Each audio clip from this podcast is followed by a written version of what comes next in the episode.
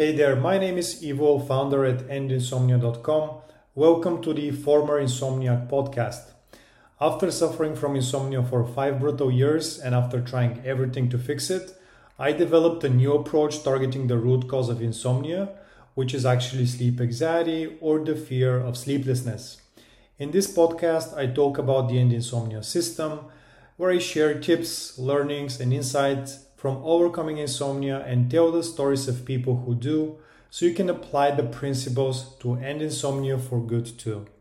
If you want to get a 30 day free email masterclass on how to reduce sleep anxiety that people usually paid $200 for, and also receive this podcast as a newsletter every Saturday, go to endinsomnia.com.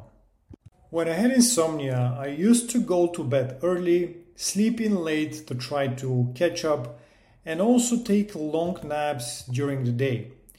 I also used to go to bed at a different time each night and wake up whenever I felt like it. While these strategies, quote unquote, offer limited short term relief, they all interfered with my body's biological sleep drive and natural circadian rhythm. They ended up sabotaging my potential to sleep easily at night. Another way I was trying to take control of my sleep was through medications, alcohol, CBD, hoping that they would get me back on track. It's tempting to look for an easy way out through substances like cannabis, alcohol, prescriptions, when you're desperate to calm your nerves and get to sleep. However, these are less than ideal for several reasons. First, many of these have side effects and they left me feeling groggy or worse the next day. Using alcohol, cannabis, and sleeping pills to get to sleep was interrupting my biological ability to experience full restoration in certain stages of sleep, so I often didn't feel wake up rested after using these. Second, their effectiveness tended to drop off over time and they stop helping altogether.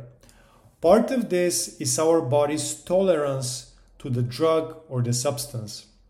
The other reason is that the initial boost of confidence and a hope that a new pill or a substance gives us can stand up to chronic sleep anxiety in the long term. We begin to doubt when they don't work as well as they did at first, so they lose the ability to make us feel calm psychologically. This way, the placebo effect of taking the pill or substance wears off over time. Third, Pills and substances undermine the possibility of us developing confidence in our natural ability to sleep unassisted. As long as we're taking these, we can't fully come to believe that sleep will happen without any special effort on our part. They become a physical symbol of the fear we have about not sleeping and a reminder of how attached we are to our sleep going a certain way. For these reasons, there does come a time in the process where it's important to let these pills and substances go and to face our fear so that the fear can be overcome. Some will begin to let their pills or substances go immediately. Others may choose to let them go at some point down the line, which is also okay. Ultimately, pills or substances may be providing you with a psychological anchor to help you feel safer in the experience of insomnia, which can feel highly out of control. As you learn new skills and perspectives, like listening to this podcast, they will give you a new anchor that will provide a sense of confidence and greater safety once you're more firmly holding this new anchor, it's much easier to let go of the old anchor of pills and other sleep crutches.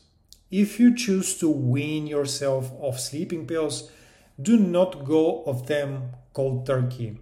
Doing so can result in physical withdrawal that can cause a spike in your insomnia symptoms and also cause unnecessary suffering for yourself.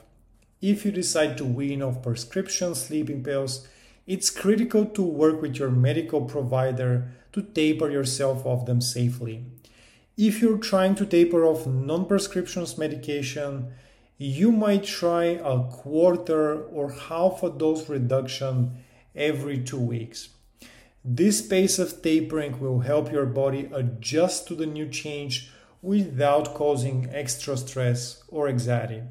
Another way I was trying to make myself sleep during insomnia was by imagining a vivid scene or a story in my imagination to help distract me.